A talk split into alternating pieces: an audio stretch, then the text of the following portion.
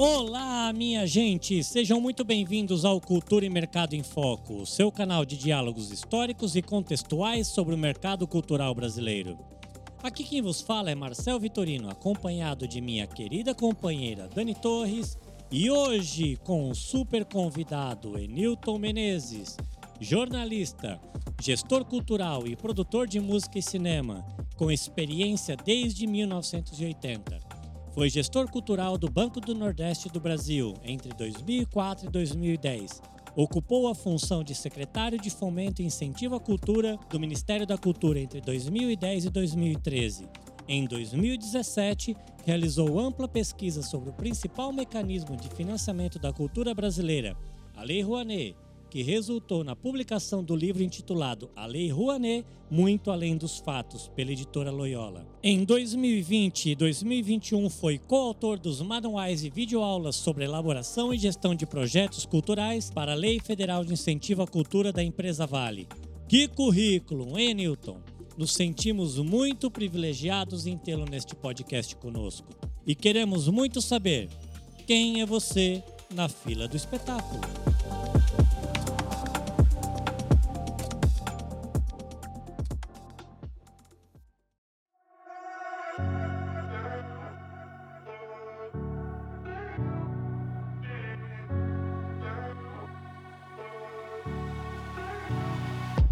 Olá a todos e todas, bom estar aqui com vocês. Eu sou Nilton Menezes, sou atual secretário de Economia Criativa e Fomento Cultural do renascido Ministério da Cultura.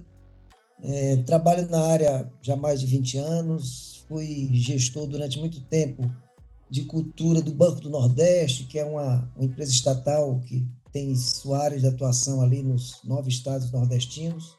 Já ocupei esse cargo no passado, na época do ministro Juca Ferreira, da ministra Ana de Holanda e da ministra Marta Suplicy. Peguei ali dois governos, um pouco do governo Lula, um pouco do governo Dilma, e agora estou aqui retornando para esse cargo, tentando remontar a Lei Rouanet depois dessa, dessa avalanche de destruição que ela passou.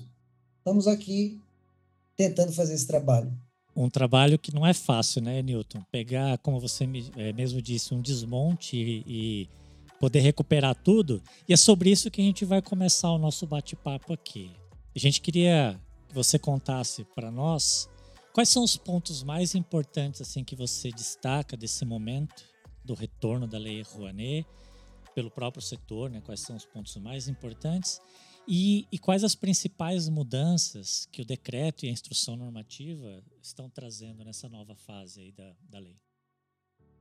É, são, são muitas mudanças que foram apontadas nesses, novo, nesses dois novos instrumentos legais.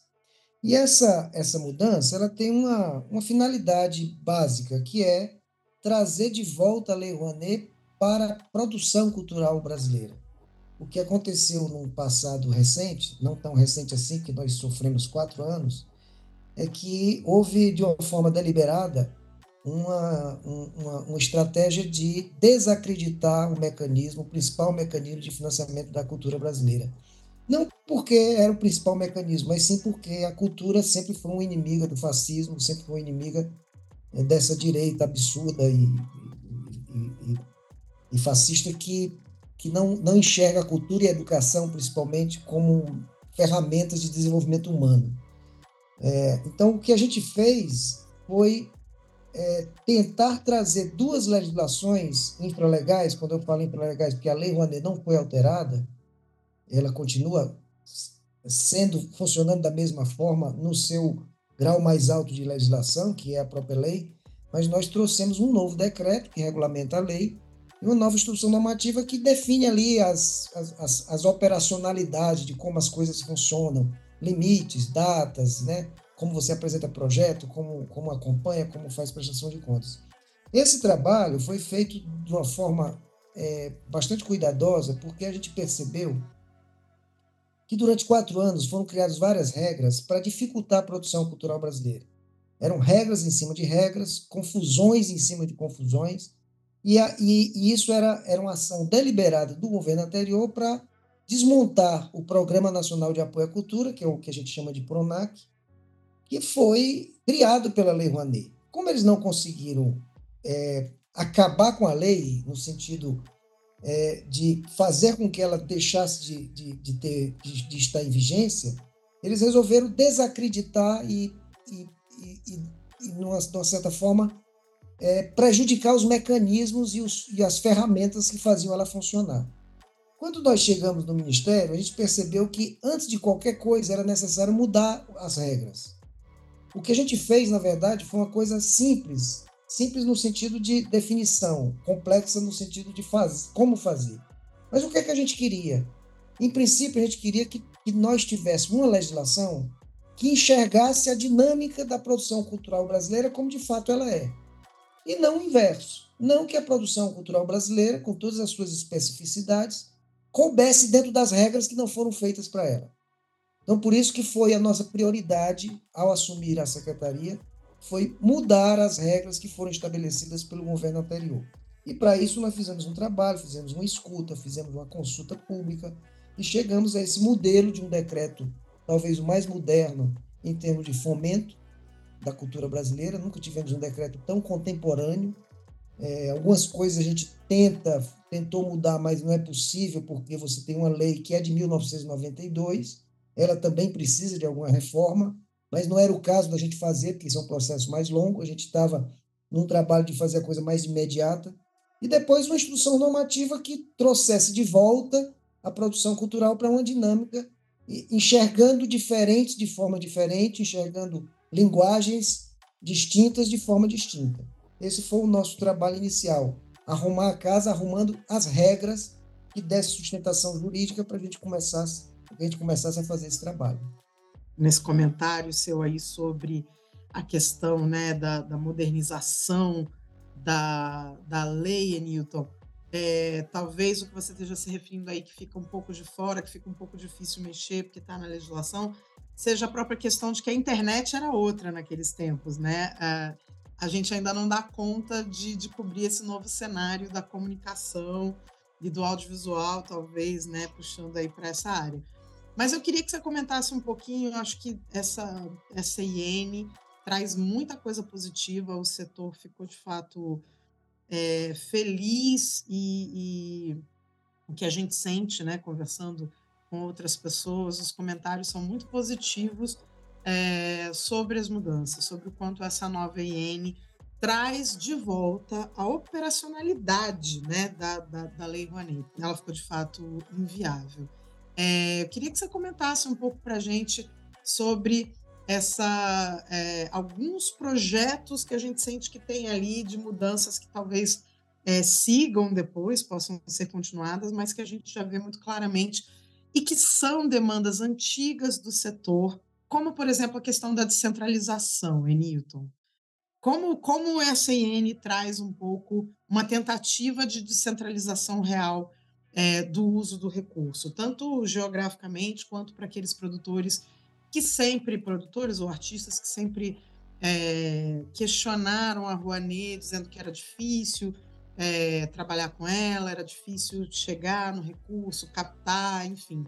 Como é que, como é que você é, conta para a gente o que está nessa previsto na, na IN, no próprio decreto, na instrução normativa no decreto, nesse sentido?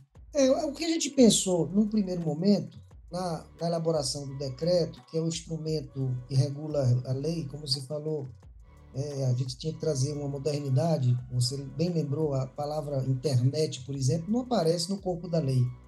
A gente está falando de, um, de uma legislação de 1991, né, quando a internet ainda era incipiente, as pessoas não tinham essa, essa dimensão do que se tornaria a internet, e como ela nunca foi alterada, na verdade, aconteceram algumas alterações muito pontuais e de artigos muito, é, assim, perfumarias que foram sendo alteradas ao longo do tempo. Mas quando a gente pensou no decreto, nessa modernidade do decreto, foi pensando em alguns pontos muito básicos. Primeiro, como você falou, que a gente pudesse de fato ter uma possibilidade jurídica e processual de descentralizar.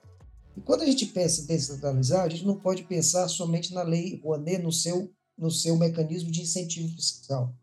As pessoas que não entendem bem da lei esquecem que a Lei Rouanet ela criou três mecanismos de financiamento dentro de uma arquitetura de financiamento da cultura que se esses três mecanismos trabalhassem de forma articulada, nós não teríamos essa concentração que ela é muito evidente no incentivo fiscal. E por que, que ela é evidente no incentivo fiscal? Eu costumo dizer que o incentivo fiscal, o mecanismo que foi criado, que você tem um terceiro elemento dentro do processo, que é o patrocinador, você precisa ter é, uma, uma capacidade de sedução desse patrocinador, desse terceiro elemento. Quando a gente fala terceiro, é porque você tem o governo federal, você tem o agente cultural que na ponta vai executar seus projetos, e você tem ali no meio dessa mediação, você tem um, cidadão chamado patrocinador, que é quem é de fato o beneficiário do incentivo fiscal. O beneficiário do incentivo fiscal não é o artista, não é o produtor cultural, é o, o, o incentivador que vai usar o incentivo fiscal. Quem usa efetivamente o benefício fiscal, a renúncia fiscal, é o patrocinador. Então, quando você tem esse terceiro elemento, Dani, você precisa ter uma certa capacidade de sedução para fazer com que esse terceiro elemento acredite no seu projeto. E essa capacidade de sedução, eu chamo de sedução no bom sentido, de conquista, você, você tem um projeto aprovado, você precisa conquistar o patrocinador, você precisa oferecer para ele uma, um, algumas vantagens para que ele se interesse em colocar parte do seu imposto de renda naquela, naquele empreendimento cultural que você está propondo. Eu tenho uma experiência muito engraçada, eu quero compartilhar com vocês, visitando um empresário é, no Ceará que faz bolacha, um grande fabricante de bolacha e de massas, maior fabricante de massas do Ceará. Eu conversando com ele uma vez sobre a Lei Rouanet, ele me disse assim, muito na cara, Nilton, eu não entendo de cultura, eu entendo de fazer bolacha. Então, quem sabe fazer bolacha sou eu, quem sabe cultura são vocês que fazem cultura.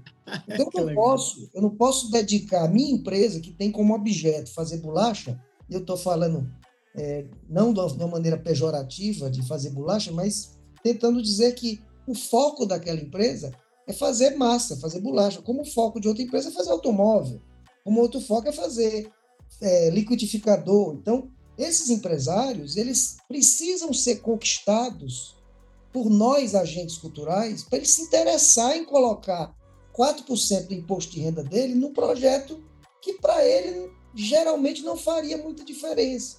Porque, na verdade, ele deixa de pagar 4% para o governo e passa para o agente cultural, mas se ele não fizer isso, é o mesmo 4% que ele vai passar para o governo. Quer dizer, empresário que não quer ter, em tese, dor de cabeça, ele vai lá e paga para o governo e diz: governo, faça o que você quiser com esse dinheiro, não me enche o saco. Então, para isso, você precisa de fato ter a possibilidade de sedução. E essa possibilidade de sedução se dá pela visibilidade que esse empresário tem, pela possibilidade que ele tem de colocar a marca dele no empreendimento que seja visível para os seus clientes. Por isso que você tem ali uma concentração, porque como esses empresários, os potenciais empresários, por força da lei, são aqueles que pagam é, o seu imposto de renda sobre o regime tributário do lucro real, e aí eu não vou entrar na, na, no detalhamento, mas para quem está nos ouvindo, são grandes empresas. Essas grandes empresas, elas estão, em, em geral, concentradas nos grandes centros econômicos. E esses centros, grandes centros econômicos são exatamente onde estão concentrados os projetos que precisam desses empresários. Ora, se eu tenho como fonte do meu incentivo fiscal o, o imposto de renda dessas grandes empresas, essas grandes empresas estão situadas no, nos grandes centros econômicos, mas não é a cultura que está concentrada, é, é a economia brasileira que é concentrada. Então, quando você pensa numa nova legislação, incluindo, inclusive, esses novos novas ferramentas de financiamento, que são a Lei Paulo Gustavo e a Lei Aldir Blanc, você ali está fazendo com que a arquitetura de financiamento da cultura ela tenha uma possibilidade maior de fazer chegar nos municípios e nos estados mais remotos do país dinheiro que não venha desse terceiro elemento chamado patrocinador.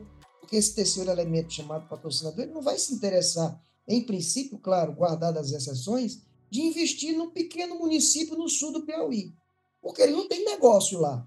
Se ele tivesse negócio lá, ele poderia ir para o, o, sul do Piauí, mas em geral ele não tem negócio lá, ele não, ele não vai se preocupar em colocar o imposto de renda dele no sul do Piauí. Para isso, você tem as duas ferramentas agora, com muita precisão: a Lei Aldir Blanc, que é uma lei emergencial que foi criada para fazer fazer uma, uma compensação do sofrimento que a, a produção cultural brasileira sofreu com a pandemia, deveria ter sido operada em 2022 e não foi por uma questão ideológica do governo passado.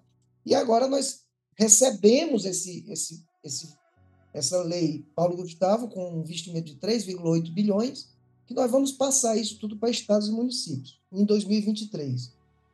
Mas a lei de Blanc, que é uma lei mais permanente, são cinco anos de investimento, a lei de Blanc ela vai, ela vai ser operada dentro do Fundo Nacional de Cultura.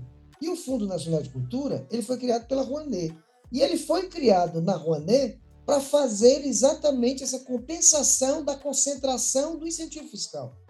Então, quando você juntar a lei Aldir Blanc, que é uma lei de, de durabilidade, de duração de cinco anos, que vai irrigar a produção cultural brasileira com 3 bilhões de reais, você vai ter claramente a possibilidade de, de, de, de que o Ministério seja um veículo, uma, uma, um, um instrumento compensador para aqueles projetos que não têm aquele terceiro elemento chamado patrocinador, porque nós vamos passar diretamente para todos os estados e todos os municípios, e quando eu digo todos, são todos mesmo, a lei prevê para que todos os municípios recebam a parcela, todos os estados recebam essa parcela, nós vamos operar isso e você vai ter de volta a arquitetura do financiamento da cultura criado pela Rouanet de uma forma mais equilibrada.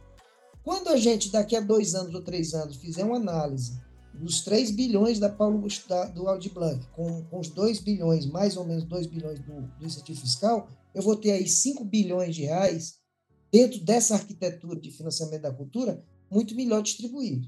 Mas mesmo assim, a gente precisava ter uma legislação também que promovesse a possibilidade de, mesmo no incentivo fiscal, que já é concentrado, a gente pudesse ter um pouco mais de não vou dizer de justiça, mas um pouco mais de, de, de possibilidade de fazer chegar também o incentivo fiscal em territórios e em públicos, em agentes culturais que historicamente não conseguem acessar o instrumento de incentivo fiscal. Por isso que a, a nova legislação, decreto de normativa, está trazendo muito claramente a possibilidade da gente fazer essa desconcentração, isso está escrito no decreto, do incentivo fiscal no, nas regiões norte Nordeste e Centro-Oeste. E a gente já começa a trabalhar nesse sentido. Resumindo, a gente vai ter de fato um mecanismo novo, que é a Lei de Blanc, que vai chegar nos estados e municípios, mas também nós vamos mover ações junto a esses patrocinadores, esse, esse cidadão que eu estou chamando terceiro elemento, para que eles possam enxergar também as nossas políticas públicas de descentralização e fazer chegar o incentivo fiscal junto a, a, em municípios que de outra forma ele não faria. Como é que a gente vai fazer isso? É um trabalho de articulação com os patrocinadores. Nós começamos agora a fazer uma articulação com 50 maiores patrocinadores do, do incentivo fiscal. Eu estou falando aí 50, 50 maiores, mais ou menos 50% de todo o investimento. Eu vou ter aí mais ou menos um bilhão de reais na mão de 50 empresas, e essas 50 empresas serão trabalhadas por nós para fazer chegar esses recursos de uma forma conversada, de uma forma é, estabelecendo parcerias, estabelecendo termos de cooperação técnica, fazendo com que esses empresários, que muitas vezes não se interessam em chegar nesses territórios, passem a se interessar quando você tem o Ministério da Cultura junto e vai poder levar isso, essa estrutura e essa principalmente a segurança processual e jurídica para que eles acreditem que ele podem ir sim lá para o interior, no sul do Piauí, que a gente garante que vai dar resultado diálogo, né, Newton? Acho que isso é uma palavra-chave, uma tônica dessa dessa sua gestão e também da ministra Margarete, desse governo.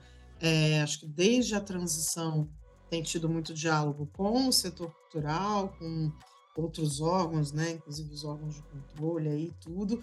E agora vocês estão se propondo diálogo também com esse terceiro elemento, como você é, nominou, que são os patrocinadores. Né? Acho que isso é fundamental, muito bom ouvir tudo isso. Tem, tem um outro ponto também que a gente tem ouvido muito de, de todos os produtores, com muita felicidade, que é o retorno da CNIC, a famosa Comissão Nacional de Incentivo à Cultura. É, a gente teve nesse período é, da gestão anterior, né, ou da não gestão, né, esse período de desmonte, para a gente dizer mais claramente, a gente tinha isso, a, a, a comissão foi extinta, né? Ela foi, ela, a, a, aprovação dos projetos passou a ficar na mão de uma única pessoa que jamais teve qualquer experiência dentro da área cultural, pelo contrário, vinha da área militar ou policial, né? Que tinha ali o poder, a caneta de decidir qual projeto era aprovado ou não, de forma absolutamente centralizada.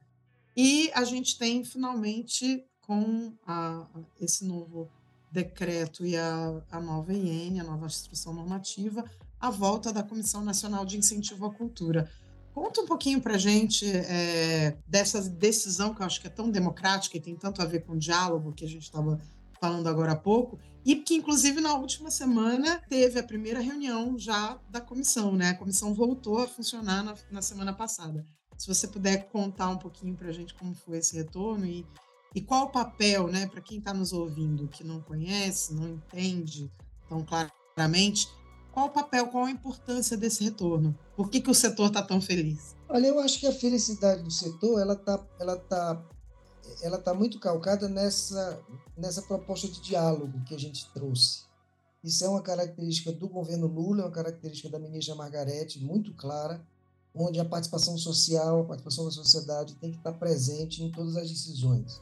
A gente Claro, temos, estamos ali sentados naquelas cadeiras porque temos um pouco mais de experiência, um pouco mais de, de lastro para poder tomar algumas decisões, mas a gente não pode prescindir da participação social.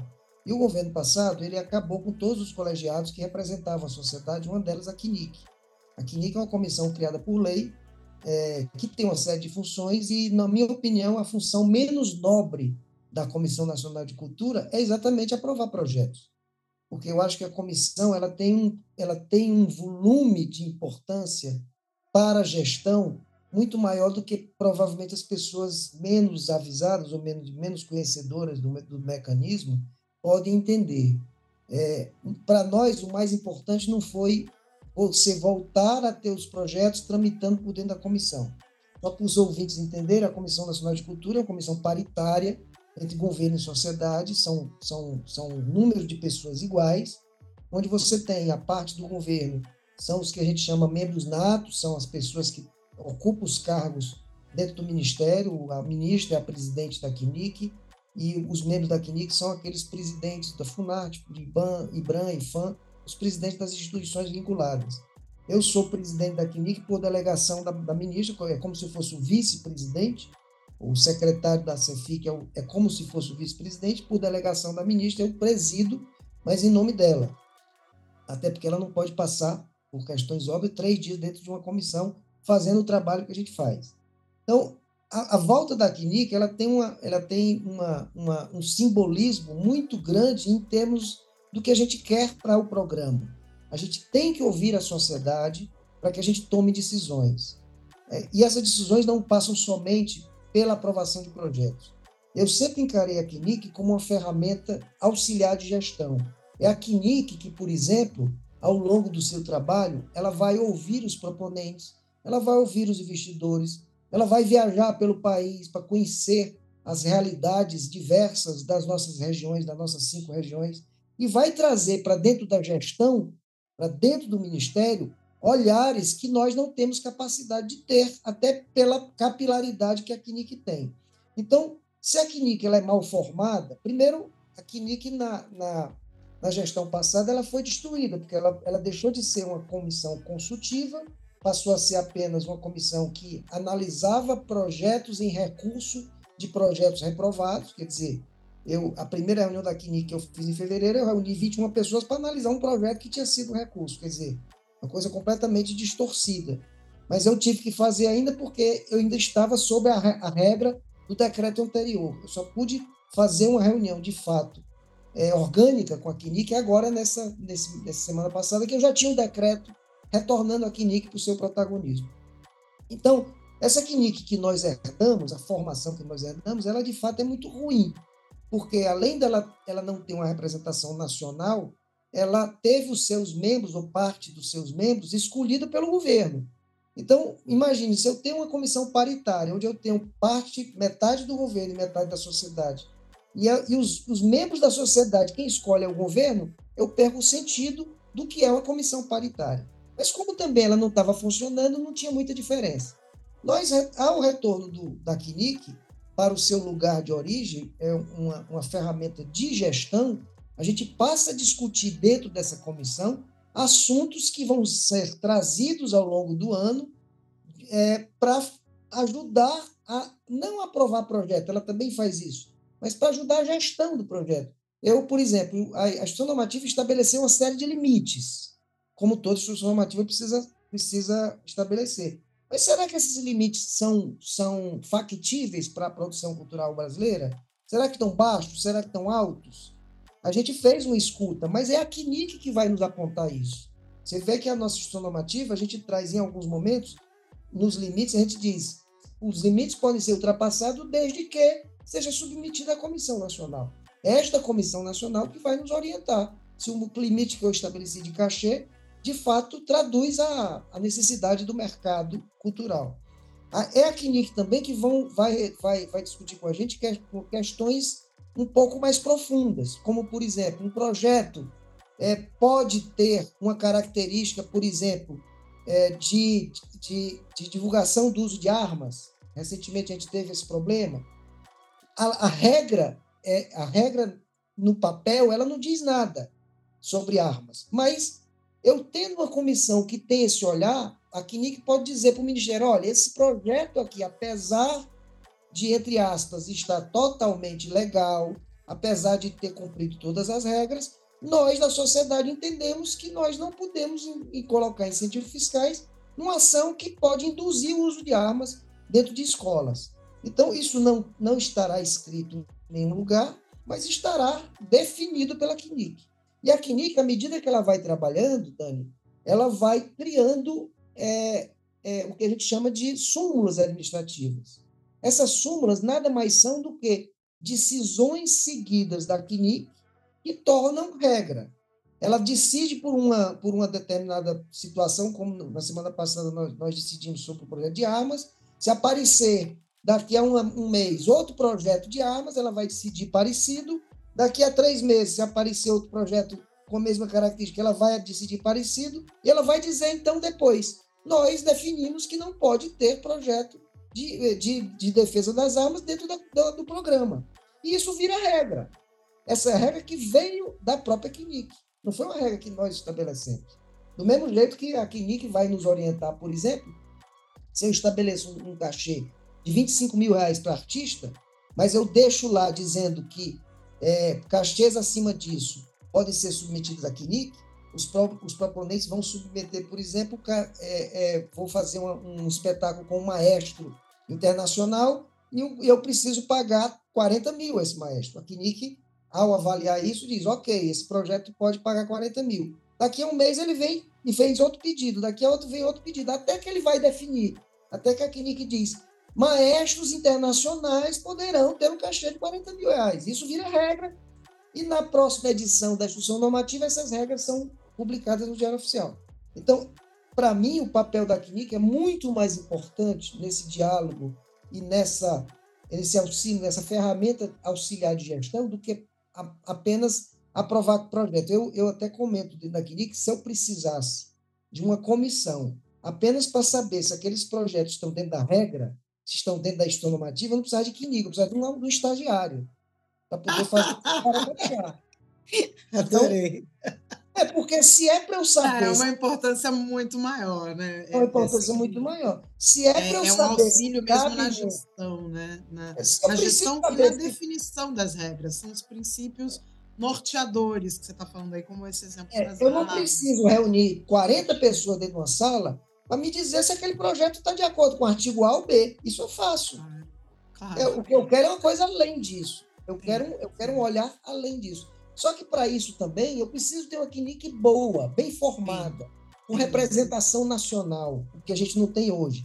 Por isso que o decreto. Está aberto, né? Agora. Ele, ele, ele interrompeu a, o mandato da CNIC, isso foi de forma deliberada, porque na época da transição, nós, ao dialogarmos com a CNIC, nós que fizemos parte da transição, a gente percebeu que a CNIC precisava de uma modificação, mas ela tinha um mandato e para que eu interrompesse esse mandato, eu tive, que colocar no decreto que o mandato da qual, dessa CNIC iria até o final de dezembro, ele foi interrompido pelo decreto presidencial e nós lançamos um edital novo e essa nova CNIC vai assumir no mês de julho, porque tem um processo de, de, de, de seleção dessas pessoas.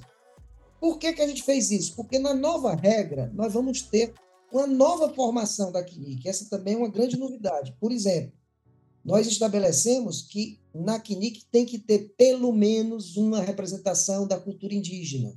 Nós temos que ter pelo menos uma representação da cultura popular. Nós temos que ter pelo menos uma, uma instituição habilitada que trate das, das acessibilidades culturais.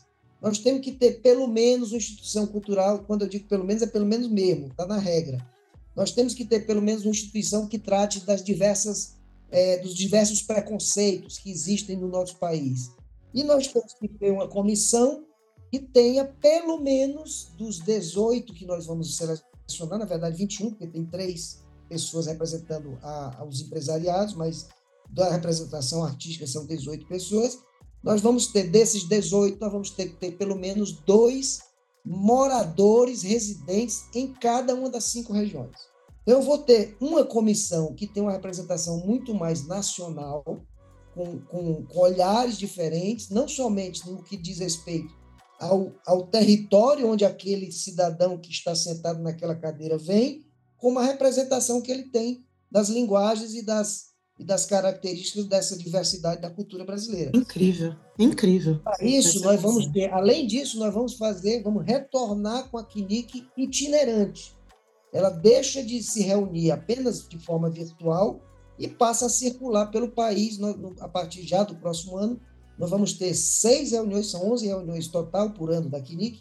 Nós vamos ter seis reuniões ou em Brasília ou de forma virtual e cinco reuniões, sendo uma por ano em cada região brasileira, para que a gente possa levar esses, esses comissários, possa levar essa representação, não somente para encontrar as pessoas que estão lá nas regiões, mas como também conhecer as demandas que estão sendo postas na região norte, que são completamente diferentes das demandas da região sul. Então, nós vivemos num país muito complexo, muito diverso, e eu preciso de uma CNIC que represente essa complexidade, essa diversidade. Por isso que eu digo, para mim, a CNIC não é uma aprovadora de projetos. Para isso, eu tenho bolsistas e estagiários. Eu preciso de uma comissão que dialogue conosco num patamar muito mais alto.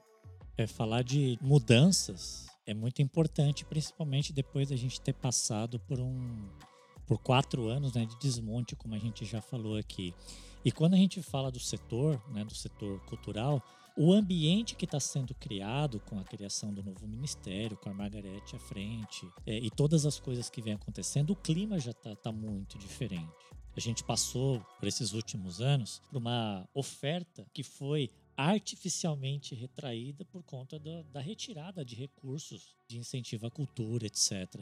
E aí o que aconteceu nesse período é que a demanda também acabou ficando retraída, porque muitos projetos que estavam ali iminentes, as pessoas deixavam de colocar esses projetos porque sabiam que não iam ser aprovados. Agora, com essa mudança, com esse novo ambiente, esse novo clima, as pessoas felizes, né? A gente está percebendo isso, que existe uma felicidade dentro do setor. Existe uma demanda agora que ficou bem latente e as pessoas querem voltar a trabalhar, porque tem recurso disponível, como foi mencionado aqui, recurso é, que vão ser destinados para esses projetos. E Newton, queria que você falasse um pouco sobre estrutura, porque com essa demanda toda que está chegando, o Ministério precisa estar preparado, né? Estrutura, não só de sistema, de pessoal. Você comentou da, da Kinic agora, que é um grande braço aí da gestão para falar sobre, sobre gestão, mas como vocês estão preparando em termos de estrutura sistêmica e de pessoal para dar conta dessa, dessa demanda? É, esse, é um, esse é um gargalo que a gente, de fato, precisa enfrentar.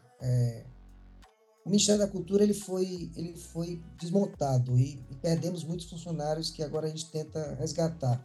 O próprio Ministério agora vai, esses próximos meses, vai fazer concurso público para poder resgatar a, os funcionários que, que, perdemos ao longo desse tempo, né, desses quatro anos. Mas eu estou entendendo a tua pergunta porque, de fato, há, há, uma, há uma demanda retraída e a gente já percebe isso agora na abertura do sistema. É, nós, nós íamos abrir o SALIC, para quem conhece a área sabe que ali, que é um, um, sistema informatizado onde tudo acontece, todos os projetos são colocados nesse sistema, todos os projetos são realizados e acompanhados por esse sistema até a sua prestação de contas. E até o próprio sistema Salic foi totalmente destruído. Nós tivemos que remontar todo o sistema. É, a primeira coisa que nós fizemos foi buscar ter de novo um sistema inteligente para nos facilitar essa, essa, esse atendimento a essa demanda gigante que vai acontecer, que já está acontecendo. É, eles, eles mexeram tanto no sistema que a gente teve que pegar uma versão do sistema de 2018 que nós não conseguimos consertar as versões seguintes que eles subiram para as nuvens. É, tinha tanto erro era tanta coisa errada, tanto problema, tanto bug, que o, o pessoal da tecnologia disse: não, peraí, vamos dar uma parada de um freio de arrumação, vamos pegar o negócio de antes do ministério e vamos começar a fazer de novo, porque a gente não vai conseguir consertar o que foi destruído. É melhor pegar lá de 2018 e tentar remontar, e foi assim que a gente fez. Então, mas a gente a gente está preparando é, essa essa é, esse atendimento, essa demanda em, vários, em várias frentes. É, primeiro, a equipe que eu encontrei no Ministério da Cultura, que era uma equipe destruída, não somente tecnicamente, mas até com, com, com, com pessoas que estavam sem, sem interesse, sem estímulo, porque tinha muito assédio moral naquele ambiente. Eu não sei se vocês sabem, as pessoas, os gestores andavam armados dentro do ministério. Né? Os, os, os, principais gestores andavam com a, com a arma no COIS. Nós é, soubemos, é, infelizmente. É. É, eu tive relato de vários proponentes que, quando eram recebidos, porque geralmente não eram, eram recebidos com a arma em cima da mesa. Então, isso, isso deu uma, um, um clima muito ruim para dentro da, do Ministério, que a gente está trazendo de volta. Não sei se vocês lembram, a ministra, no começo do, da gestão, fez uma lavagem do, do ministério, aquela coisa, joga sal grosso e tal. Isso é simbólico, mas para levantar o ânimo das pessoas que estavam lá. E esses que ficaram lá, Dani, são heróis, porque eles resistiram a, a, a esse assédio moral é, deslavado né, que, que, que, eles passaram. E eles conseguiram ultrapassar esse período todo. Se os agentes culturais não estavam conseguindo acessar o, o, o Ministério da Cultura, imagine quem estava lá dentro, que era obrigado a, a conviver com esse tipo de, assédio moral quase que diuturnamente.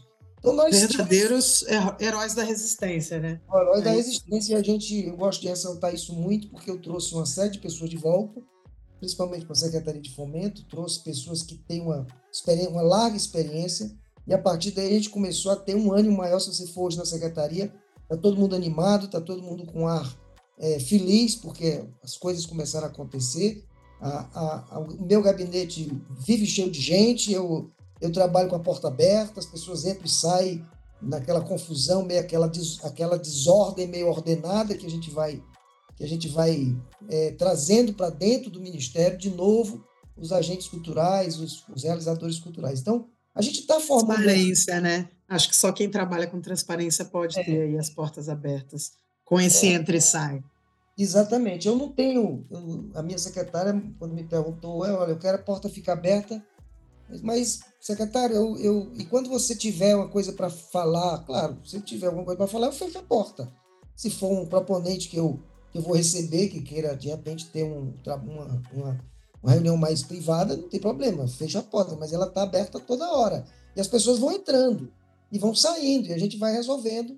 É, e as equipes estão muito nessa vibe. Apesar da gente ter uma equipe ainda em número, em quantidade pequena, vocês não acreditam, mas eu estou chegando no ministério às 8 horas, estou saindo às 8 da noite. Todo dia. E eu saio de lá, fica gente trabalhando. E nós não temos nenhuma pressão moral para as pessoas fazerem isso. As pessoas estão querendo reconstruir. Então, o primeiro ponto nessa reconstrução é trazer a equipe de volta. Ainda poucos, porque a quantidade, o volume de trabalho é muito grande, mas trazer de volta com coração, com vontade, com energia, com tesão de trabalhar sabendo o seguinte: estamos reconstruindo o ministério, vamos, quero fazer parte disso. O segundo momento é exatamente a parte de tecnologia. A gente tem um sistema que facilite o trabalho, que possa fazer uma, uma verificação de prestação de conta automática, que possa e funcione. Usar a tecnologia para funcionar.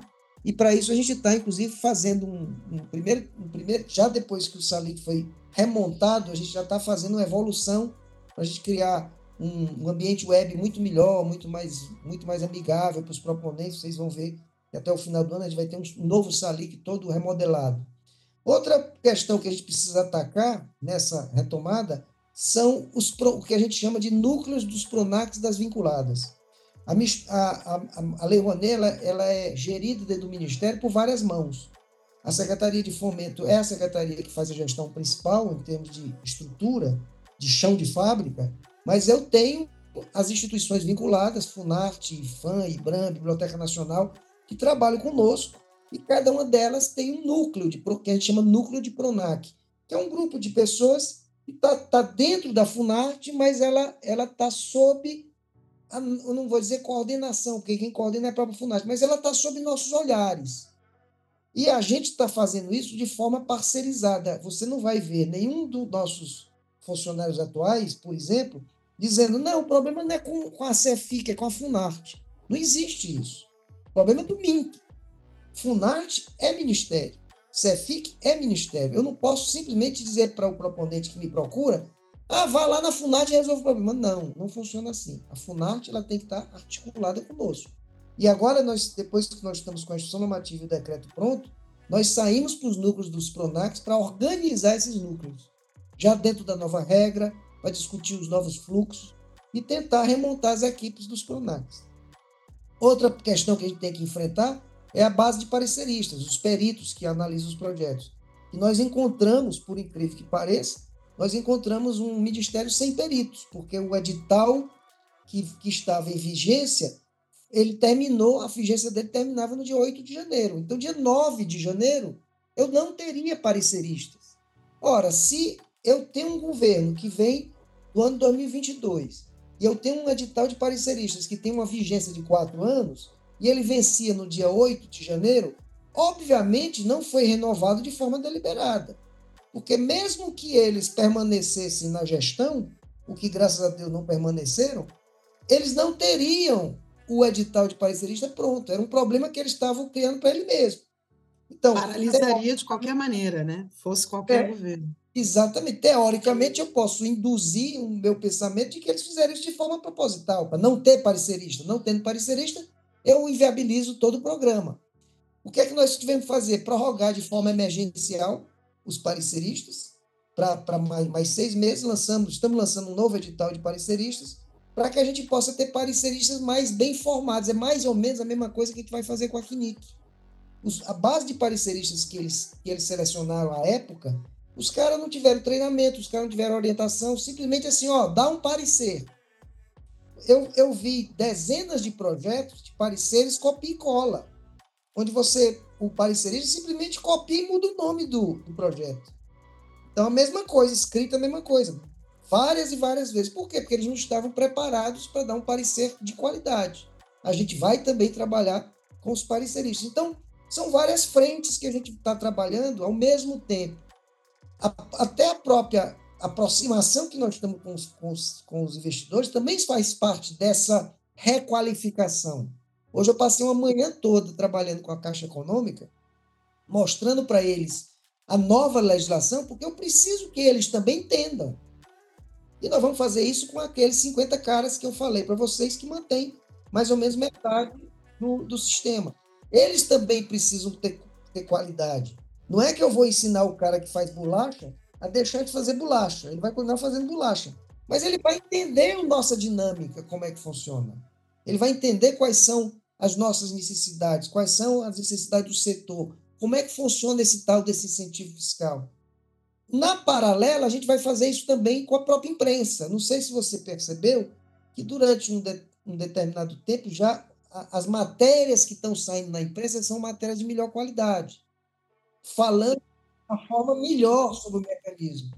Eu tenho, eu tenho tirado parte do meu tempo para conversar com a imprensa, junto com a assessoria de imprensa do Ministério, assessoria de comunicação. A gente está conversando com os jornalistas, a gente está mostrando para eles como é que funciona.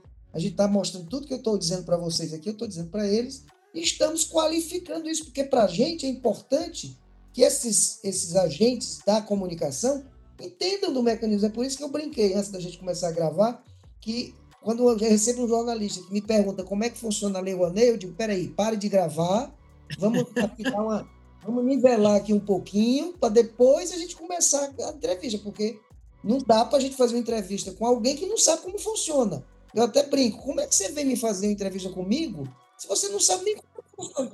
Que tipo de pergunta você vai ter condição de me fazer além dessa, de como funciona a Lei Rouanet? É, que perguntas virão aí? Você vai é. gostar, então, de uma novidade, vou dar um spoiler aqui. Na verdade, a gente já deu também no, no nosso episódio aí de, de piloto. A gente tem um projeto, Newton, de um, um das, dos nossos projetos desse ano de comemoração dos 25 anos do Cultura e Mercado é um congresso de jornalismo cultural.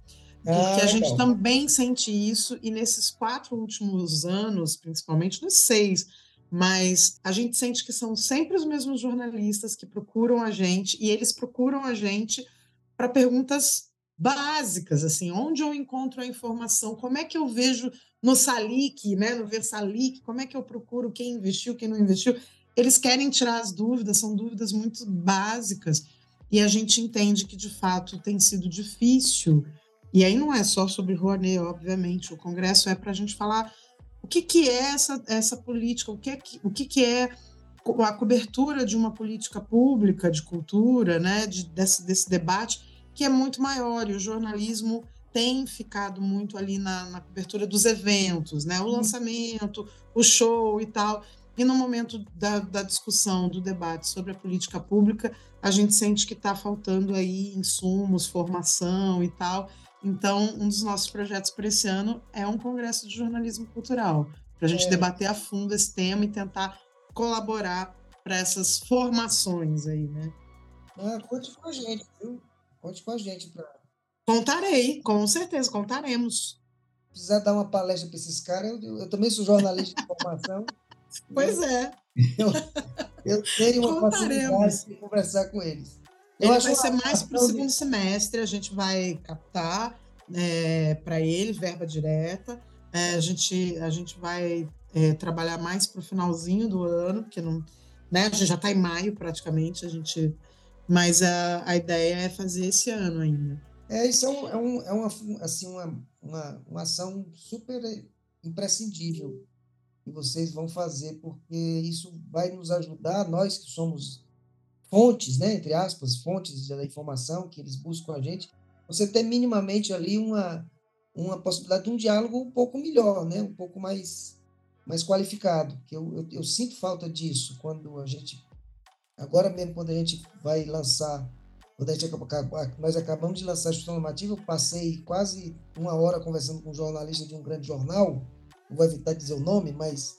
É, é, e, esse, e esse jornalista, essa, essa coluna, depois de eu conversar, a, un, a primeira coisa que ela fez na manchete da nova gestão normativa, que tem uma miríade enorme de, de possibilidades de você ter como tema, ele, ele focou no aumento dos cachês. O Ministério da Cultura aumenta os cachês, quer dizer, a pessoa não entendeu nada. Isso, nada. É, a pessoa não entendeu nada do que é essa instrução normativa. E olha que ela me pediu para apontar três grandes coisas da, do, da história nativa. Eu apontei três, ela foi falar de cachê, que foi a, a, a, única coisa, talvez, que eu não tenha falado diretamente. Mas é, é o tal do caça-clique, que é importante, coloca na primeira parte, Ministério da Cultura aumenta cachê, aí vem aí toda uma, uma horda de gente para criticar, pra, e os cliques vão sendo vão subindo, né? Vão subindo, porque a gente sabe que notícia ruim é sempre notícia que, que, que, que se espalha muito mais rápido. Então, só para arrematar, são várias frentes que a gente está trabalhando para fazer essa, essa máquina funcionar. É, não dá para a gente trabalhar somente com um desses braços. É, são, a, o Programa Nacional de Cultura, o Programa Nacional de Apoio à Cultura, é um programa de vários parceiros. E esses parceiros todos precisam estar sintonizados até mesmo o público. Precisa o público estar qualificado para que ele entenda que quando você faz um financiamento de um grande espetáculo, de um grande artista, não é aquele artista que está recebendo o benefício. O que nós estamos fazendo é possibilitando a comunidade, a sociedade, a poder ver esse espetáculo com ingresso mais barato ou com ingresso gratuito. Na hora que eu, que eu financio via incentivo fiscal um show do Alceu Valença, Orquestra Ouro Preto, na praia de Copacabana, aquilo só acontece porque tem incentivo fiscal. Você coloca 80 mil pessoas para assistir um bom, um bom espetáculo com esse nível, é só vir incentivo fiscal. Quem é o beneficiário disso? Não é o Alceu Valença. O Alceu Valença tem uma agenda repleta de, de espetáculos. O beneficiário disso é o público, que pode ver. Estou dando exemplo ao seu Valença. É o acesso, mas, né? O acesso. Na hora que eu, que eu monto uma, um, com incentivo fiscal uma, um grande musical e esse grande musical ele passa a ser a ter um preço mais acessível, eu estou oportunizando que a sociedade possa ver um bom espetáculo artístico de uma qualidade internacional com preço com preço mais execuível. Na hora que eu trago uma grande exposição do, do renascentismo europeu para o Brasil, eu não estou beneficiando o Van Gogh ou o artista. O Van Gogh não precisa desse benefício. O que eu estou fazendo é beneficiando o público para ir ver o Van Gogh. Então, as, as, pessoas precisam entender que quando eu trago um grande artista para, para um palco é, onde você vai poder participar disso de forma gratuita, o beneficiário não é o artista. O beneficiário é o público. Aquele artista tem uma agenda repleta de espetáculos ao, ao longo do ano. Muitas vezes, esses grandes artistas que eventualmente estão dentro do escopo de um projeto, o projeto não é deles, eles são contratados para fazer um espetáculo. Eles ganham cachê. E naquele cachê está aberto ao público e aquele cachê está justificado porque ele está prestando um serviço para o projeto. Então, eu sempre faço essa comparação porque as pessoas esquecem disso. Eu critico porque eu levei um artista, um grande ator, um grande músico para um, um espetáculo gratuito, porque ele tem um cachê mais alto, e, e aí dizem que o, esse grande artista está recebendo dinheiro do incentivo fiscal, mas eu não critico quando eu trago uma exposição do Van Gogh para o Brasil. Ninguém vai dizer que o Van Gogh está sendo beneficiado, porque o Van Gogh está pouco ligando para esse benefício. o que eu estou trazendo é essa, essa manifestação cultural que, para quem tem dinheiro, vai lá para Amsterdã ver o Museu do Van Gogh. Mas para quem não tem, tem que vir, vir aqui no Brasil. Tem que vir. E tem que Sim. trazer isso para o Brasil. Eu e só com incentivo fiscal é possível fazer isso. Porque se eu fizer isso com recursos próprios, com recursos privados, e for cobrar ingresso, o ingresso é proibitivo. E só de seguro eu vou ter que pagar uma baba de dinheiro para aquela, aquela obra sair de lá. É, é aquela, uma, uma, às vezes as pessoas não percebem como isso é complexo. Aquela exposição que aconteceu no CCBB do renascentismo, é, uhum. Uma, uma, das cláusulas do contrato, por incrível que pareça, é que as obras tinham que vir em aviões diferentes. Nossa. Porque, pelo risco de queda, qualquer coisa, você perderia exigia, toda a exposição, toda, todo o acervo. Exatamente. O seguro exigia que as obras viessem em voos diferentes, porque se você colocar Sim. 50 obras com valor desse e esse avião cai no mar, acaba com, hum. com 50 obras da humanidade. Acaba com acervo e não tem seguradora que dê conta de, de recuperar financeiramente. Então, até esse tipo de detalhe, você trazer uma obra dessa, tem que estar tá com embalagem especial, tem que estar. Tá, e ele tem que vir em avião diferente. Isso custa muito dinheiro. Muito dinheiro. Para que você possa trazer isso para dentro do Brasil, só incentivo fiscal. Não tem outra forma. Senão você vai pagar 4 mil reais para ver uma exposição. A exposição que eu falei do, do renascentismo, que foi feita lá no CCBB, tinha fila à noite, porque a exposição teve tanta procura que o CCBB passou a funcionar 24 horas.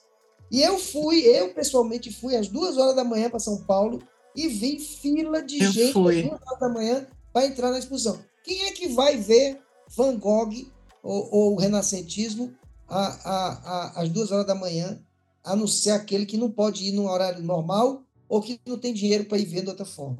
É o grande público que pode ter acesso. Grande público, sem dúvida.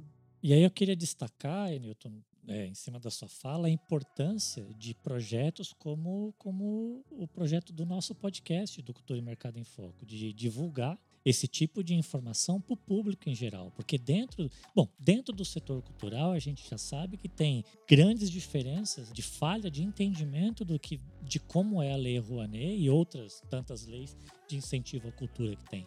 Para o público em geral, que é aquele público que está assistindo o jornalista divulgando no jornal grande, né, para a gente não citar nomes aqui, é o entendimento que ele vai ter. Então, a importância da gente comunicar e divulgar da maneira correta e trazer conhecimento de uma maneira educativa. Então, o nosso podcast aqui tem bastante esse objetivo de educar as pessoas do, do melhor entendimento do, do que é o setor da cultura. E daí a importância, né? Já aproveito para agradecer de qualquer forma, ainda não terminamos não, mas da importância da gente ter o Enilton, né, o secretário aqui falando com a gente. É super importante a gente ter essa informação clara e transparente, né?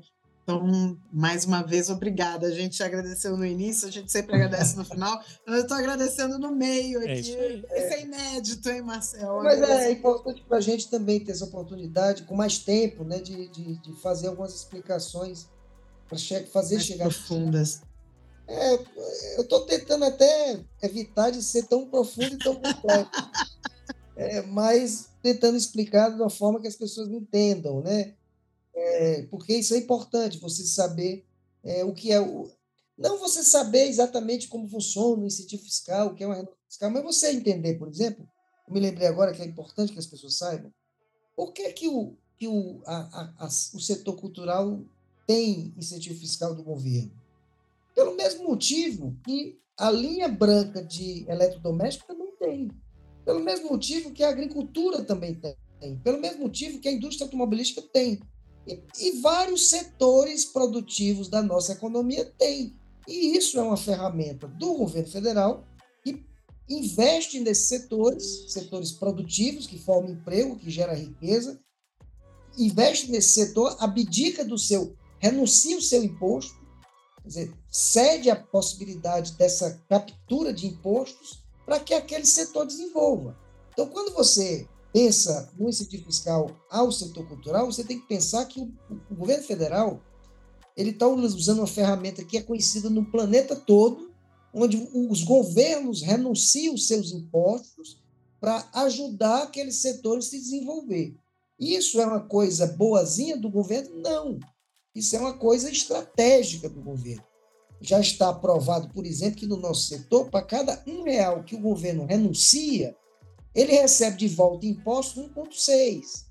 Então, se você, eu faço a pergunta, se você tem em casa, no seu, no seu cofrinho, 100 reais e vai colocar em algum lugar para daqui a um ano você ter 160, você faz ou não faz? Independente do setor. Óbvio que faz. É isso que o governo está fazendo. É, nós somos responsáveis hoje por 3,1% do PIB nacional. Nós temos 7 milhões de trabalhadores no setor cultural. Números recentes publicados pelo Instituto Cultural Itaú. Então, nós, como nós temos hoje, nós somos responsáveis por 3,1% do PIB, maior do que a indústria automobilística, pode-se dizer, é, pode-se ressaltar, o nosso setor produz mais riqueza do que a produção de carro do país todo. Então, se a gente tem 3,1% do PIB brasileiro, teoricamente, a gente sabe que não funciona assim, mas teoricamente nós deveríamos ter o direito de ter 3,1% dos incentivos fiscais. não, é, não é que não, a gente sabe que o cálculo não é tão aritmético assim. Mas mesmo assim dá para dá comparar. Eu tenho setor cultural 3,1% do PIB e eu tenho 0,45% do incentivo fiscal. Se a gente tivesse hoje o mesmo incentivo fiscal correspondente ao nosso volume de investimento, de, de, de, o nosso volume de PIB, de resultado no PIB, a gente não ia ter 2 bilhões de reais na Lei Rouanet, nós íamos ter 12 bilhões de reais na Lei Rouanet. Se a gente fizesse uma comparação direta. Eu estou trazendo esses números apenas para as pessoas entenderem como é que funciona isso. É, Entenderem o que é esse benefício, né, Newton? E, e é esse benefício tem... fiscal e o que é que isso acontece, por que, que isso acontece. O governo Sim. não está dando dinheirinho fácil para artista mamar, como tentaram vender no passado. O que o governo está fazendo, que todo governo responsável faz, é estimulando os setores produtivos da economia para a economia crescer. Esse é o princípio do incentivo fiscal. A gente, por exemplo, eu, eu desafio que alguém tenha comprado hoje ou no passado uma geladeira nas Casas Bahia e tenha vindo com adesivo escrito: esta geladeira tem incentivo fiscal do governo federal. Eu não pois vou é. comprar isso. ou um automóvel que vem na porta do automóvel, ou no painel do automóvel, um aviso. Este automóvel tem incentivo fiscal do governo federal. Mas na cultura, a gente é obrigado a fazer. O nosso cartaz, a nossa capa do disco, o nosso teatro tem que ter lá informação para a sociedade dizendo isso. Este espetáculo tem incentivo fiscal. Talvez por isso é que as pessoas acham que só o nosso setor tem. Ao contrário, o nosso setor tem, mas o nosso setor é o único que é transparente. Sim.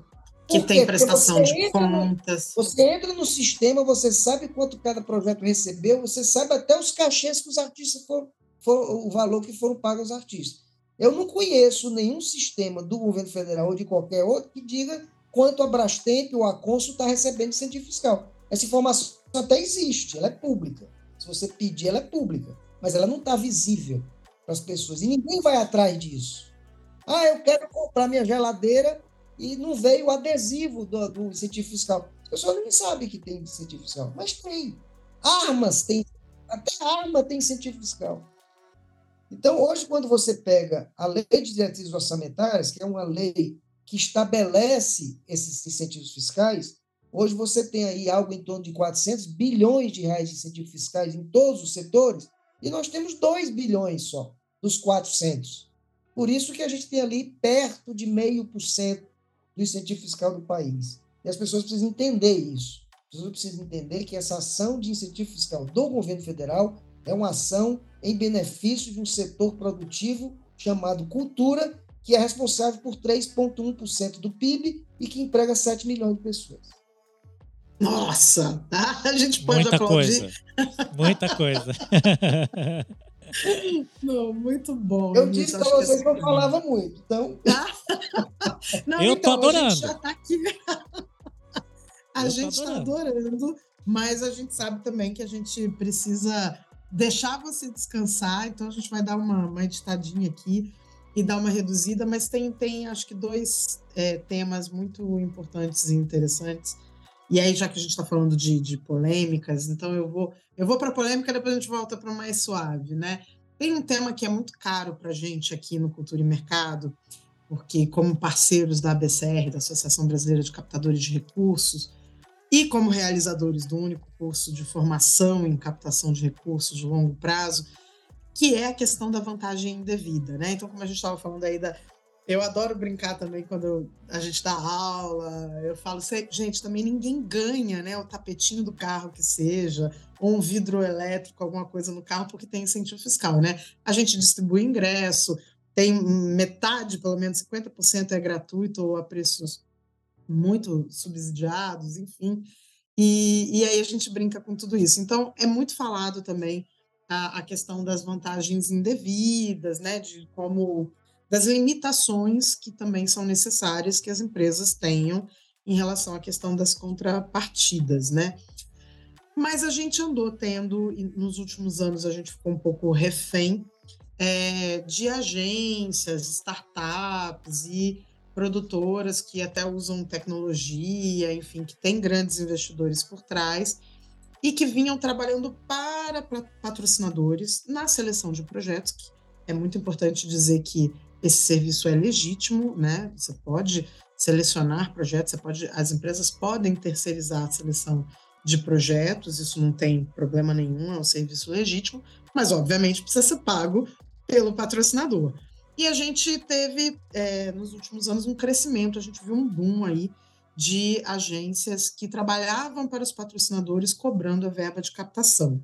E houve uma luta muito grande da ABCR, Associação Brasileira de Captadores de Recursos, para é, trazer com mais clareza o papel do captador de recursos. É, você pode comentar para a gente um pouco esse tema, mas principalmente assim, o que, que ficou mais rígido no sentido de quais são as sanções para os patrocinadores, para as agências, para quem é, tiver algum tipo de prática indevida? Porque muito se fala também sobre a Lei Rouanet, que, né, as, as, as mentiras, as fake news, dando conta de, de mamatas, e na verdade a gente tem muito pouca, né? A gente tem uma lei com 31 anos em que você tem uma, uma prestação de contas, um trabalho bastante exemplar e é muito raro se ver algum desvio. Então, Você pode comentar para a gente, Newton, o que ficou aí mais, mais duro e, e, e como foi especialmente essa questão que eu acho que agora vai, de fato,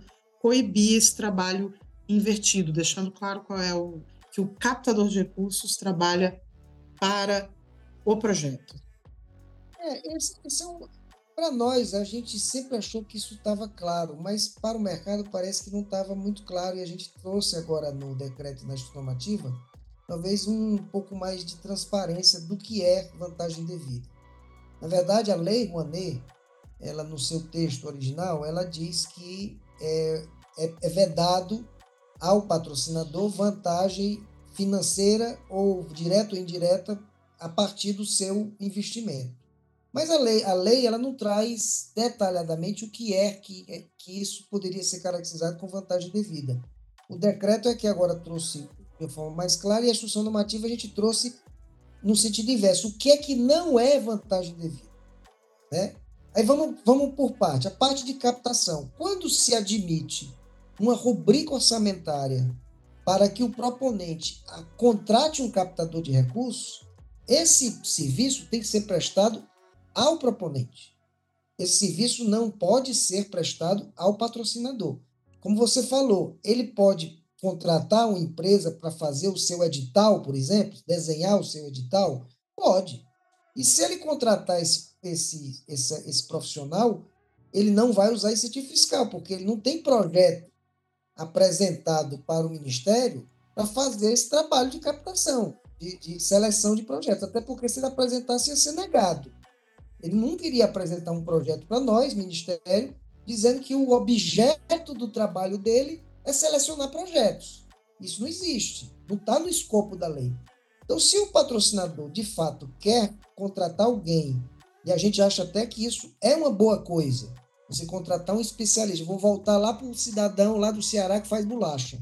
Ele, como ele só sabe fazer bolacha, ele não sabe selecionar projetos, e ele quer selecionar projeto, ele vai contratar uma determinada pessoa que entende da lei, entende das regras e vai selecionar os projetos para ele.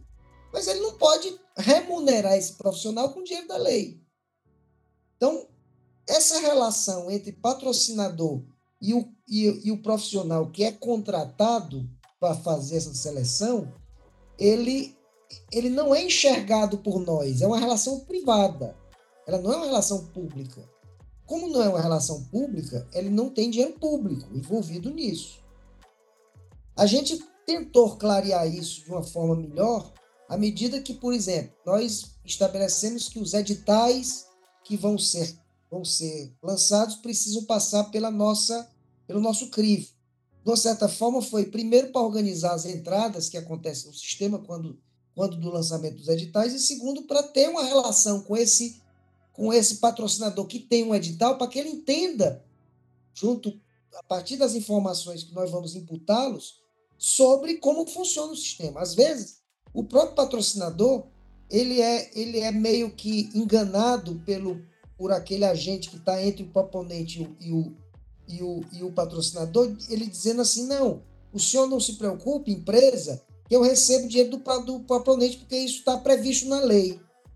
E aí ele até acredita que isso está previsto na lei. Porque você imagine, Dani, que uma grande empresa, é, uma empresa que tem, que tem lastro, é, que tem governança, que tem uma, toda uma estrutura de, de, de, de, de obediência aos regramentos legais, vai se submeter, por exemplo, a deixar de pagar um FII para um, um, um, um profissional que vai fazer essa seleção só porque o, o, o proponente vai pagar para ele. Então, eu acredito que é.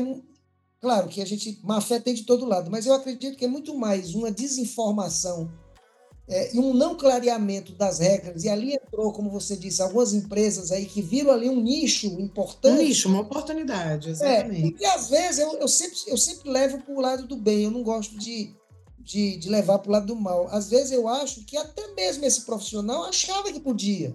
Porque ele podia pensar assim, bom, se o, se o proponente pode pagar ali até 10% para captar, eu posso pegar esse dinheiro e oferecer para a empresa uma puta estrutura de seleção de projetos, porque os projetos que eu vou selecionar, quem vai me pagar é o proponente.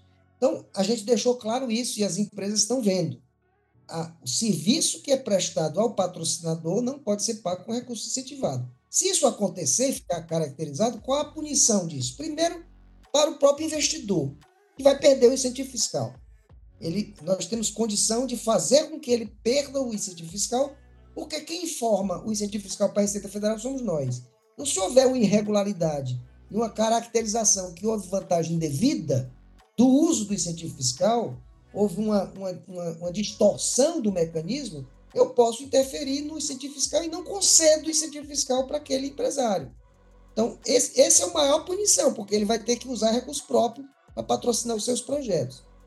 Do lado do proponente, a gente tem que ter um pouco mais de cuidado, porque às vezes ele é levado a isso porque ele não tem outra oportunidade. E, do, e no meio desse, desses dois desses dois agentes, patrocinador e patrocinado, dessas empresas que, é, de boa fé, vamos, vamos imaginar aqui, de boa vamos fé, imaginar. estão fazendo isso, achando que era legal, agora ficou mais, mais claro que isso não é legal. Isso não é, não está previsto na lei. São então, já que são de boa fé, vão se readequar. Vão, vão se vão... readequar e vão e vai, e vai conversar com o seu patrocinador, e esse patrocinador vai contratar um, isso acontece com grandes empresas. As empresas não vão se, se furtar a pagar um, um, um, um contrato de. É, a pessoa vai orientar, aquilo é um trabalho de consultoria. Ah, é vantajoso, né? Um especialista, é sai mais barato que o estagiário, né? Não, e, e, é importante. E é importante que importante. essas empresas e que esses profissionais tenham clareza que quando um patrocinador os contratam, que ele que porque as empresas também não conhecem, né? Não sabem de todos esses meandros da, da, legislação. Sim. Então é importante que, esses, que essas empresas levem, que essas empresas, esses profissionais levem esse conhecimento para os patrocinadores sim. também. É por isso que eu estou falando aqui no, no, no, no, no pressuposto da boa fé. Né? Exatamente. É que é, tanto esses profissionais do, da captação como as empresas, se, se a coisa estava meio pastosa, não estava muito clara, você podia até ter um entendimento que não tinha nada de regular. A irregularidade ela acontece à medida que eu estou pagando um serviço para alguém que não tem projeto no, no, no Ministério da Cultura e que ele é um patrocinador. O, o maior benefício dele é o, o, é, o, é o próprio incentivo fiscal que ele recebe. Voltando a dizer, quem recebe o incentivo fiscal não é o artista nem o agente cultural. Quem recebe o incentivo fiscal é a empresa, é o investidor. Esse é o beneficiário do incentivo fiscal. Agora, quem é o beneficiário do programa que é executado com incentivo fiscal, aí sim, são os realizadores culturais, a classe artística e, a, e o público em geral. Mas o beneficiário do incentivo fiscal é esse cidadão, esse terceiro elemento que a gente nomeou aqui como patrocinador. Então, o que a gente fez nessa, nessa nova regra, Dani, é que nós flexibilizamos algumas coisas que antes estavam blindadas. Por exemplo, a gente sabe, é, como regra, tá, isso está escrito na lei, que todo patrocinador tem direito, o conjunto de patrocinadores tem direito a até 10% do que é produzido. Aquilo é um benefício que o Ministério da Cultura já concede para o patrocinador. O que é que a gente trouxe de novidade, que era uma demanda do, do, do setor? Se eu tenho 10 sessões, falando em números redondos, se eu tenho 10 sessões é, para o, onde você tem 10% do patrocinador cada uma das sessões, eu estou permitindo agora que esses 10% sejam juntados numa sessão só e possa ser oferecido ao patrocinador. Na verdade. Nossa, que legal. Isso era uma reclamação também antiga é, do setor, né? Na verdade, existia essa vedação, e quando a gente vai atrás do, do porquê existe a vedação, não, acaba não tendo muito motivo. Porque os números são os mesmos. O patrocinador tem 10 ingressos. É. Em 10 sessões, por que, que ele não pode fazer uma sessão de 100 convidados dele, né? Hum. Exatamente. É um número de... Isso não interfere no, na democratização do acesso, porque é o mesmo, a mesma quantidade, e facilita aquilo que eu falei lá atrás, na parte de que você precisa seduzir o patrocinador. É uma forma de seduzi-lo. Olha, você pode ter, se estiver limitado aos 10%, você pode ter uma sessão especial para os seus clientes e tal. Em compensação, você não vai ter nenhuma das outras sessões. Então a gente deu essa flexibilizada para até acalmar um pouco o coração dos proponentes e dos patrocinadores que às vezes querem fazer essa atividade e não. Legal, não... Enilton. Outra Muito coisa bom. que nós flexibilizamos e que também não estava claro é que o patrocinador pode desenvolver ações de promoção dentro do projeto, desde que não seja com recursos financiados pelo incentivo fiscal. Se o patrocinador quer lá fazer uma distribuição de brindes para o seu público, que faça. É, uma, é ele que vai gastar esse dinheiro, não somos nós. Se ele quer distribuir um kit, que é uma loja de roupa, ele quer distribuir lá um kit de roupas para os os convidados. Faça. Eu só não posso é pagar isso. Ele quer claro. fazer um coquetel, tudo bem, faz. Eu não posso é pagar um coquetel com dinheiro público. Mas ele pode fazer.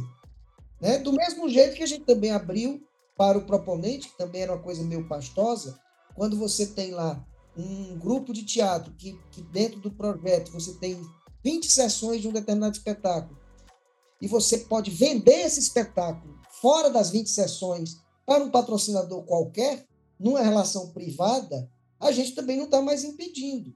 Por quê? Porque o nosso, a nossa relação com o proponente é para aquilo que está no escopo do projeto.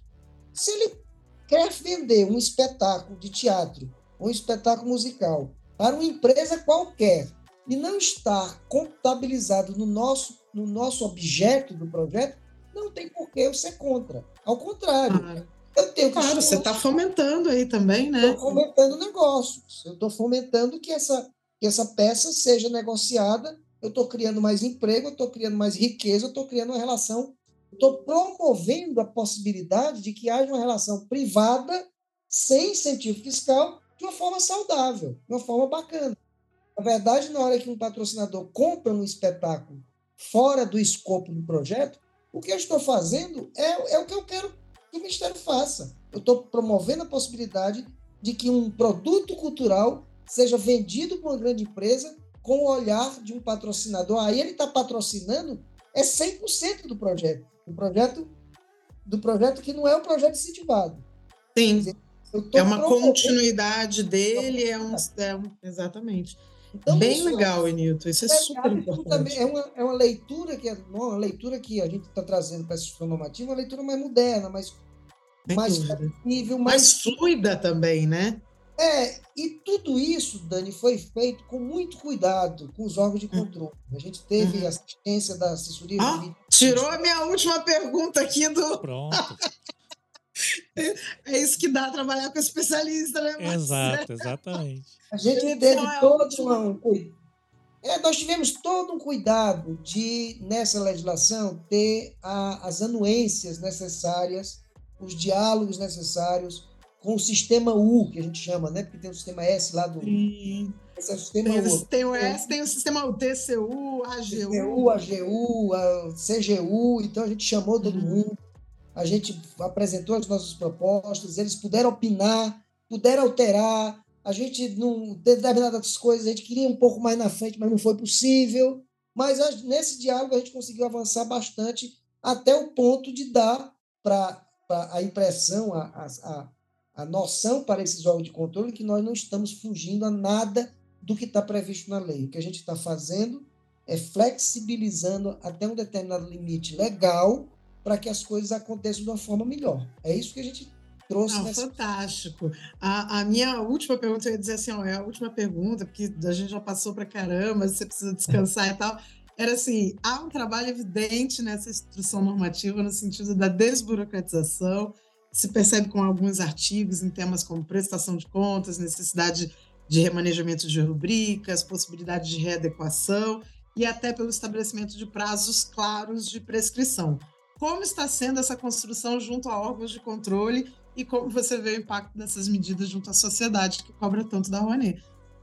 Tá aí, né? Tá contada a história já. Uma, já coisa, uma coisa interessante que a gente conversava com os órgãos de controle, que é muito importante a gente até realçar aqui no nosso final de papo. É, é import, foi importante para nós, nesse diálogo com os órgãos de controle, a gente fazê-los entender que nós estamos trabalhando num setor cujo principal insumo é a criatividade. Então, na hora que eu faço um projeto, é, e, e a sociedade precisa entender isso também, às vezes as pessoas ficam muito acostumadas com críticas que são infundadas. Na hora que eu faço um projeto para para levantar um espetáculo, eu muitas vezes eu não sei nem qual é o cenário que eu vou fazer. Por quê? Porque eu ainda vou criar tudo isso.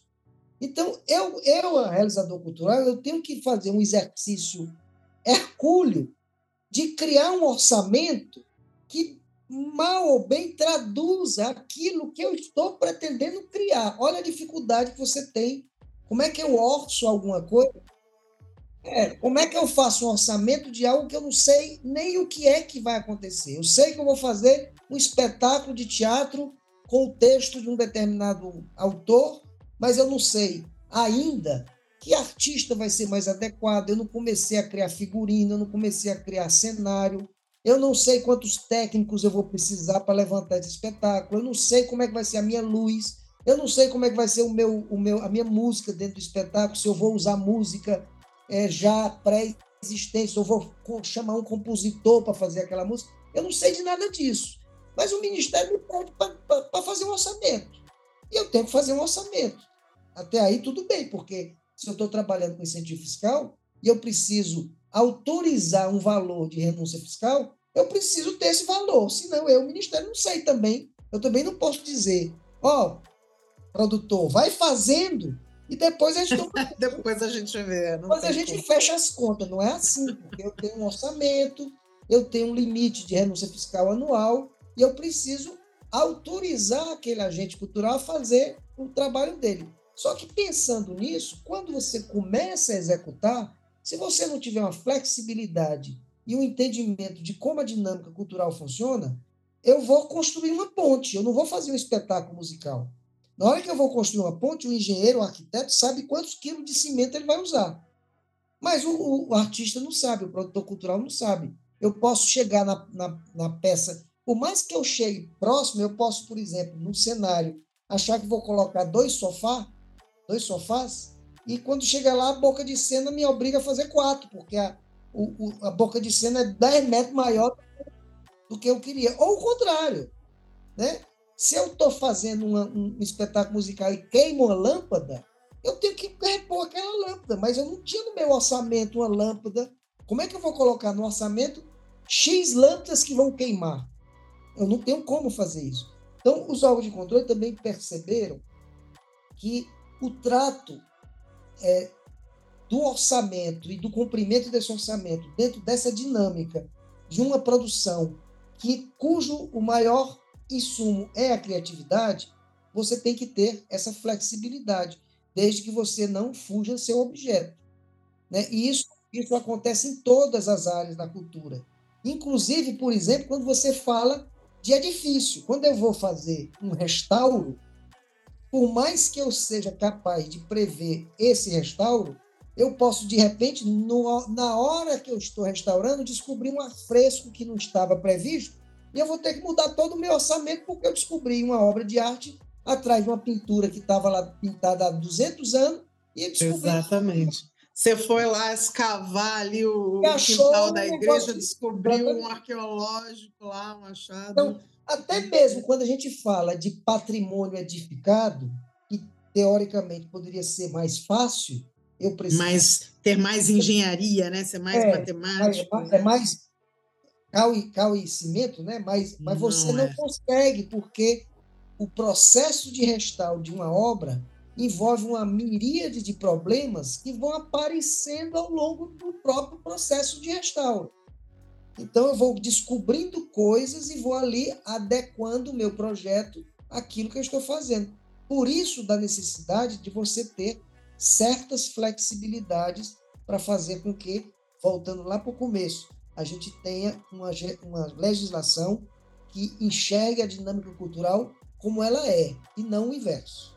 Eu não posso aprovar um projeto para, um, para uma ação cultural do mesmo jeito que eu aprovo para construir um, um, um posto de saúde né? porque são coisas diferentes e os órgãos de controle começam a entender que dentro de uma flexibilidade que dê segurança processual, que você tenha segurança no gasto, que garanta que não vai ter desvio, que garanta que não vai ter, não vai ter é, é, é, é, prejuízo ao erário, você possa ter essas flexibilidades.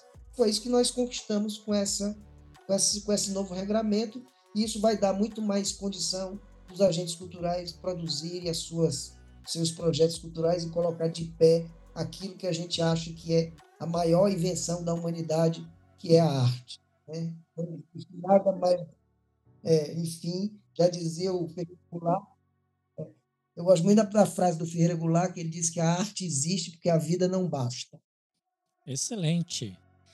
E com essa frase, Newton, eu quero te agradecer demais pelo seu tempo, pela sua simpatia, pela sua disponibilidade numa segunda-feira, dar uma aula aqui pra gente, né, sobre todos esses assuntos que nós discutimos, trazendo alguns assuntos polêmicos, e eu vou te falar, eu adoro trazer assuntos polêmicos. agradecer, agradecer demais a Dani também, Dani, por, por me ajudar a conduzir aqui esse bate-papo. E Newton, queria te deixar à vontade para as palavras finais para a gente encerrar e já é, desejando de antemão sucesso na gestão desse novo ministério e que esses próximos quatro, oito, doze, tantos anos pela frente do ministério, que sejam de muito, muito sucesso mesmo. Ah, muito obrigado. Assim, é, eu, eu, gosto de falar do assunto, é um assunto que me empolga. Desculpa eu ter falado tanto, que, que eu disse no começo, né? Que vocês têm que me segurar porque eu falo demais. Mas é um assunto que, de fato, é empolgante, é um assunto que precisa ser conversado, precisa ser mostrado, precisa ser explicado. Né? A gente vive num país de uma diferença abissal de oportunidades, uma diferença abissal de, de nível de riqueza. E eu acho que a gente vive também, num, num, talvez, no país mais diverso em termos de arte e cultura. E eu acho que a gente, a gente que é ser humano, na minha opinião, a única coisa que nos diferencia de outro ser humano, de outro, de outro país, de outro território, é o que a gente representa culturalmente. Hoje em dia você não tem diferença nenhuma do iPhone que eu uso o iPhone que o americano usa, do, do, do carro que eu uso para o carro que o francês usa, ou da roupa que eu estou usando, da roupa que o cara lá na, na China está usando. Mas a cultura não, a cultura nos diferencia, a cultura nos dá identidade, a cultura nos dá uma, uma, um simbolismo que faz com que a gente seja nós mesmos. É só através da nossa cultura que nós somos diferentes dos outros. E a gente precisa dar valor a isso, porque um povo sem cultura é um povo sem cara, sem identidade, sem história. Né? A nossa cultura é feita a partir desses elementos. E são os realizadores culturais, os artistas, essas pessoas que estão aí na luta com família, com, com, com, com um monte de gente que, que depende de, de, da realização desses projetos, desde o cara que sobe no, no, no cavalete para colocar a lâmpada, até o pipoqueiro que está lá fora do teatro, que precisa das atividades culturais para sobreviver. Nós somos profissionais da cultura e merecemos ser tratados como profissionais do setor que hoje emprega 7 milhões de pessoas e é responsável por 3,1% do PIB brasileiro. Que papo gostoso, gente, mas infelizmente estamos chegando ao fim.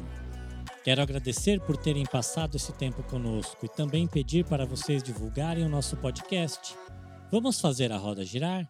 Indiquem o podcast para cinco amigos e peçam para que eles façam o mesmo. Dessa maneira, chegaremos aos ouvidos de muita gente e isso é muito importante para nós. Se eu fosse vocês, não deixaria de escutar o próximo episódio que está imperdível. Logo, logo, teremos mais um encontro, nesta mesma hora e neste mesmo local. Um grande abraço e tchau, tchau!